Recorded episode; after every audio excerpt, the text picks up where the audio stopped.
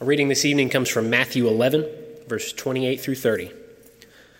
Come to me, all who are weary and heavy laden, and I will give you rest. Take my yoke upon you and learn from me, for I am gentle and humble in heart, and you will find rest for your souls. For my yoke is easy, and my burden is light. Please be seated.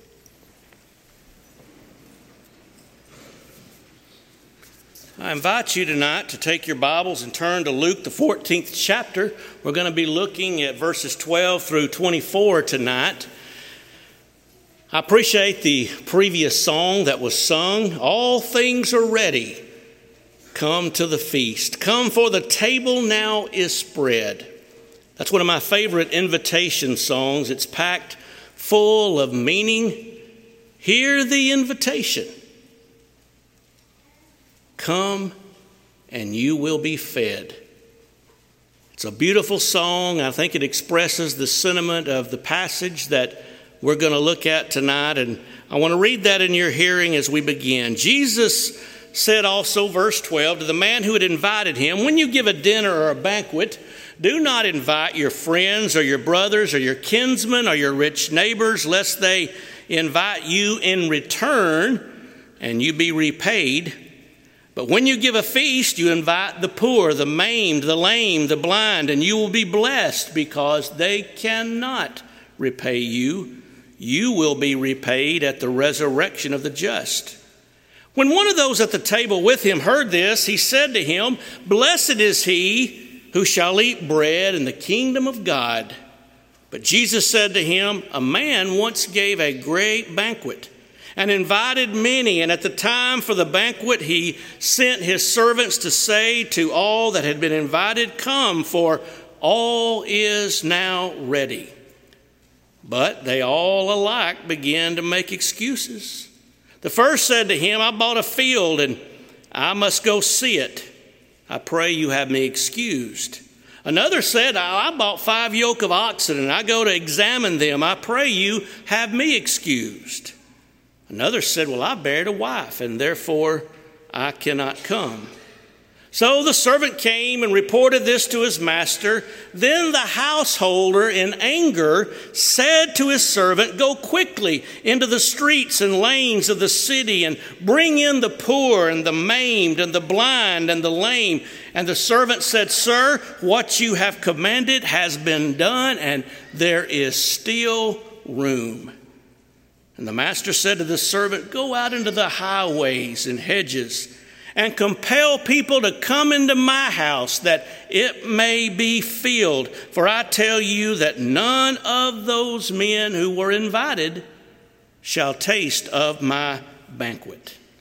Now, if we look at the context here tonight, Jesus had gone to dine in the home of a Pharisee who had invited the scribes and lawyers and you know, all the prominent people there. And Jesus, seeing that his host had only invited his close friends, those that were prominent, those that were rich and wealthy, Jesus told this man that he should not invite his kinsmen, his friends, his brothers, his rich neighbors, for they could not reciprocate his hospitality. Instead, Jesus said, You should have invited the poor, the maimed, the lame, and the blind that could not reciprocate. And thus the host would receive a blessing, if not in this life, certainly at the resurrection of the just. You know, many times people want to reciprocate things that have been done to them. You know, if you go over to somebody's house and they feed you a delicious steak and a baked potato and salad, and then you invite them to your house and you have hot dogs and Lay's potato chips, you know, something just doesn't seem right there, does it? Steak and hot dogs. You know, it's called the social exchange theory. It's the idea that, you know, we feel like that we've got to repay people back and treat them in the same way that they've treated us. And Jesus said it doesn't work that way. Jesus told, taught his host here that he needed to love the poor, he needed to love the unfortunate, he needed to show them honor, respect, and hospitality, not as a means of advancing his own personal interests or agenda, but simply because that's the heart of Jesus. That's the heart of being a servant of God. It's doing good to those who are less fortunate without any desire whatsoever to receive anything in return. And in order to enforce this powerful lesson, Jesus uttered this particular parable. Now, this parable has a threefold purpose. First of all, this parable shows that God has great mercy in offering salvation to all people alike. Salvation is offered to everyone. Secondly, this parable demonstrates that the poor and unknown people of the earth are many times more willing to accept salvation than the rich and the prominent. And then, thirdly, it shows the folly of people offering excuses for failing to do their duty before God. Now, if you look at the text here, the text says a man once gave a great banquet and invited many. And at the time of the banquet, he sent his servant to say to those that were invited, Come, for all is ready. Now, in this invitation here, the host reminded his guests that all things were ready. Everything had, had been prepared for their pleasure. And, folks, it was a rare honor to receive an invitation to such a prestigious banquet like this. And we would expect and we would think that everyone would very readily and quickly accept. But the invitation had no sooner been given than they all began to make excuses. The first man had bought a farm and he had to go see it and he asked to be excused. The second man had bought some cattle and he needed to go examine them and he asked to be excused. The third man had married a wife and therefore he just felt he couldn't come. You see, these people were allowing personal matters to keep them from accepting this invitation. And when the host learned of their rejection, he then sent his servant out into the streets and lanes of the city to bring in the poor and the maimed and the blind and the lame. Now he rejected the rich and the powerful, the prominent people to whom the invitation was first issued, and now he invited the poor. And the poor gladly and willingly accepted this invitation. And still there was room. And so the master said to the servant, You know, go out into the highways and hedges, go anywhere you can and compel people to come in that my house may be filled.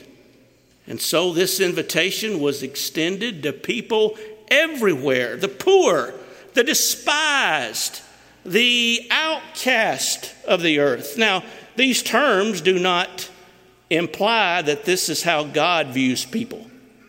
This is talking about how we as people often view other people. God sees no difference between any man whatsoever. The point's very clearly made in Scripture that God doesn't see as we see. Man often looks on the outward appearance, but God looks on the heart. And so the differences that oftentimes separate us as human beings, God sees no differences such as those things. And so Jesus is talking about how people view others. And so this invitation was extended to people everywhere. They gladly came. And the host concluded by saying, None of those men who were invited shall taste of my banquet. Those who turned down this invitation would not have the privilege of sitting at the Lord's table. Now, there are several lessons that I want us to look at tonight that we can learn from this parable. I think, first of all, as we look at this passage, we can learn that God is willing to save all sinners. God says to all today, Come, for all is now ready. Jews or Gentiles, rich or poor, prominent or obscure, educated or illiterate, everyone without exception is invited. In our scripture reading tonight, Matthew 11 and verse 28 Come unto me, all ye that labor and are heavy laden, and I will give you rest. Peter lets us know very clearly in 2 Peter 3 and verse 9 that God is not willing that anyone should perish, but that all should come to repentance. God, therefore, wants everybody to accept his invitation. You know, Jesus tasted death on the cross for every person. And Jesus offers the gospel message to every individual. God neither loves the rich above the poor or the poor above the rich. He neither loves the Jew above the Gentile or the Gentile more than the Jew. God does not love the prominent more than the obscure or the educated more than the illiterate. God loves all people equally. He sees all people equally, regardless of their station in life. As Peter made it very clear on the day he met Cornelius in Acts 10 34, God is no respecter of persons. God shows no partiality. He is not willing that anyone should perish. And so you see, everyone on the face of this earth can hear the gospel, believe in Jesus Christ, confess him to be the Son of God, repent of his sins, and be baptized into Christ for the remission of sins. These simple conditions of the gospel are within the reach of every person, regardless of race, nationality, education, or culture. All responsible people can believe in Christ, they can obey the gospel, and be saved.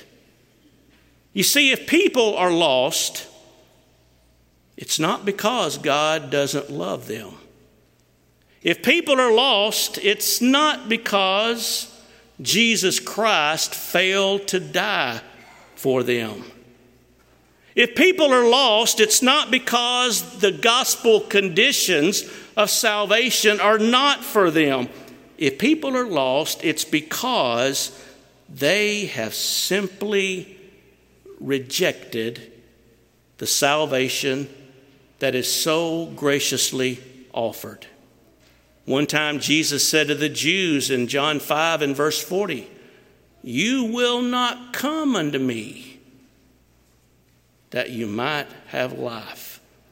And so many are lost because they simply will not come to Christ. Anytime they're willing to accept his invitation and obey the Lord, obey the gospel, they can, they will be saved. Salvation is for everyone. But you know, another lesson to be learned from this great parable is that some whom the Lord invites refuse to come. One man bought a farm, another bought cattle, another married a wife. These things kept them away. And whenever the gospel message is preached, some will accept it and be saved. Others are more interested in their farm than in salvation. They have time to farm, but they don't have time to hear the gospel and to obey it and to live it. They're all caught up in their own personal interest and, you know, the things that they feel like they have to do that are so important.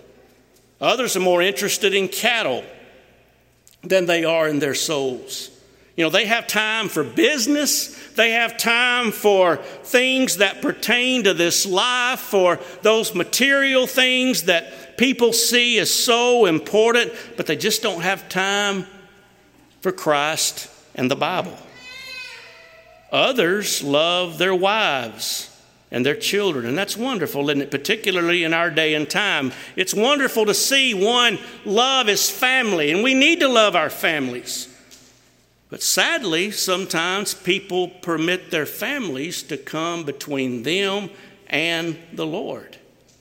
Many excuses are given by people for not obeying the gospel. And even today, many hearing the gospel make excuses as to why they cannot come to Christ. One man says, Well, you know, I'm just too great of a sinner. I've done so many terrible things in my life. I just don't feel like there is any way I'm worthy of salvation. Well, folks, nobody's worthy of salvation. If we got what we deserved, we would have no hope of heaven. But we need to understand that the Bible teaches that Christ is ready, willing, and able to save anyone, regardless of what they've done. Somebody else says, Well, you know, I'm a good moral individual. I'm very much thought of well in the community. I'm a, a good spouse at home, a good parent. Uh, I just don't know if I need my sins washed away. And yet, the Bible teaches very plainly that all have sinned and come short of the glory of God. The Bible declares that all are lost regardless of how good they may be from a morality standpoint if they're not willing to trust in Jesus Christ and Him crucified.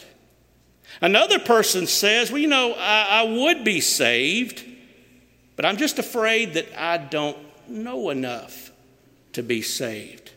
Well, the New Testament teaches everything a person needs to know in order to be saved. I think you'll know enough to be saved, perhaps after hearing this lesson tonight. And if one knows the conditions of pardon and is willing to accept those conditions and obey them, he knows enough to be saved. Others may reject the gospel, and I've heard this many times because, you know, there's just too many hypocrites in the church today. And while there may be some truth to that statement, that doesn't excuse them because they too are lost.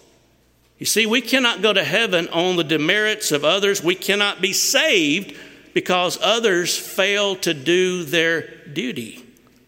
Another may refuse to become a Christian by saying, Well, I just can't live the Christian life. I think there's just too much involved in this. There is simply no way I could ever do it. You know, we never know what we can do until we try. We don't know what we can accomplish until we put forth the effort. If we become a Christian with the earnest intention of giving ourselves to the Lord and doing the best that we can to be faithful to God, the Bible tells us that God will help us. Paul said, I can do all things through Christ who strengthens me. We can't do it by ourselves, but with God's help, we can be faithful. So, no excuse whatsoever is acceptable to God. And if one rejects the gospel, you need to remember that God will not accept any excuse from you. He invites you to come, He invites you to accept Jesus Christ and know the wonderful joy of salvation, the blessings that come from obeying the gospel. But you know, another lesson quickly that we can learn from this parable is that all who accept this invitation are saved, all who reject it are lost. There's no third option. You either accept the invitation and be saved, or you have to reject it and be lost. Now, these Pharisees, scribes, and lawyers scornfully rejected this invitation. They offered excuses. They failed to seize the opportunity to obtain a tremendous blessing, and as a result, they were shut out. They were finally and eternally condemned. And so the host sent out his servants to invite the poor, the maimed, the blind, the lame. The servant went out into the highways and hedges to find everybody that he possibly could. To them, the invitation was extended. They gladly and willingly accepted it.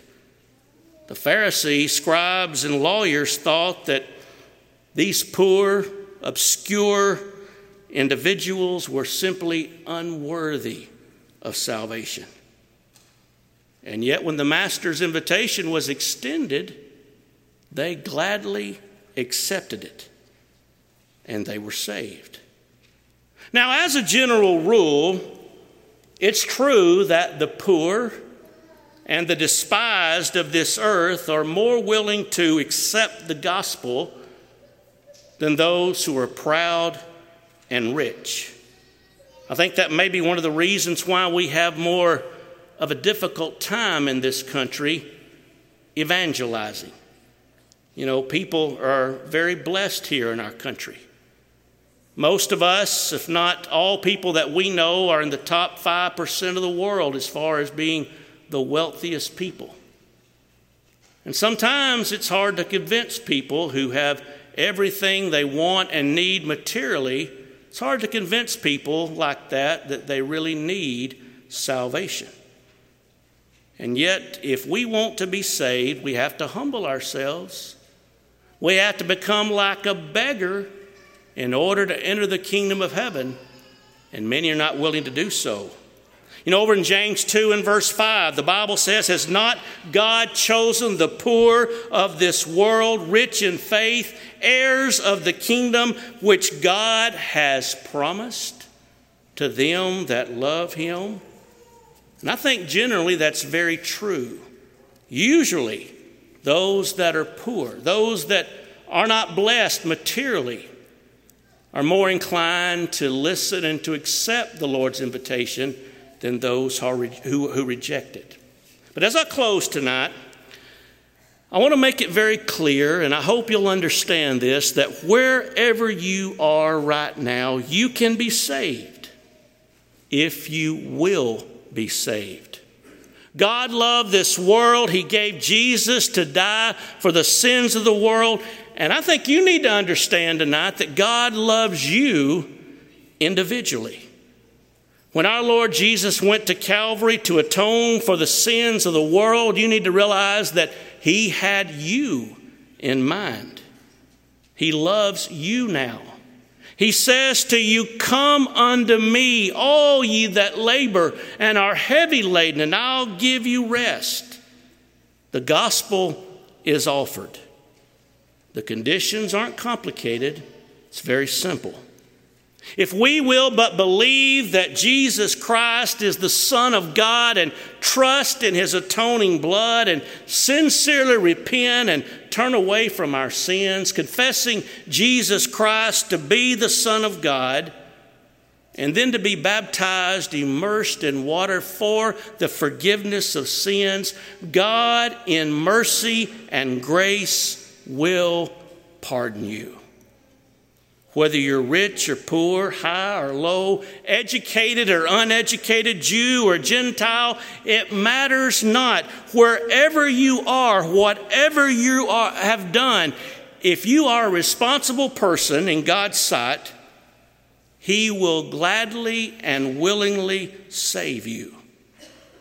If you're willing to but submit to Him and obey the gospel. Don't be like some of these in this parable that rejected the invitation. Don't lose the tremendous blessing that God now offers you. Put aside all excuses and, like the poor and the blind and the lame and the maimed here in this parable, accept the Lord's invitation. Come and, and sit at his banquet, partake of the tremendous blessings. And folks, if you'll do this, you'll be saved in time and in eternity. The invitation is yours tonight. If you need to respond, we ask that you come now while we stand and sing.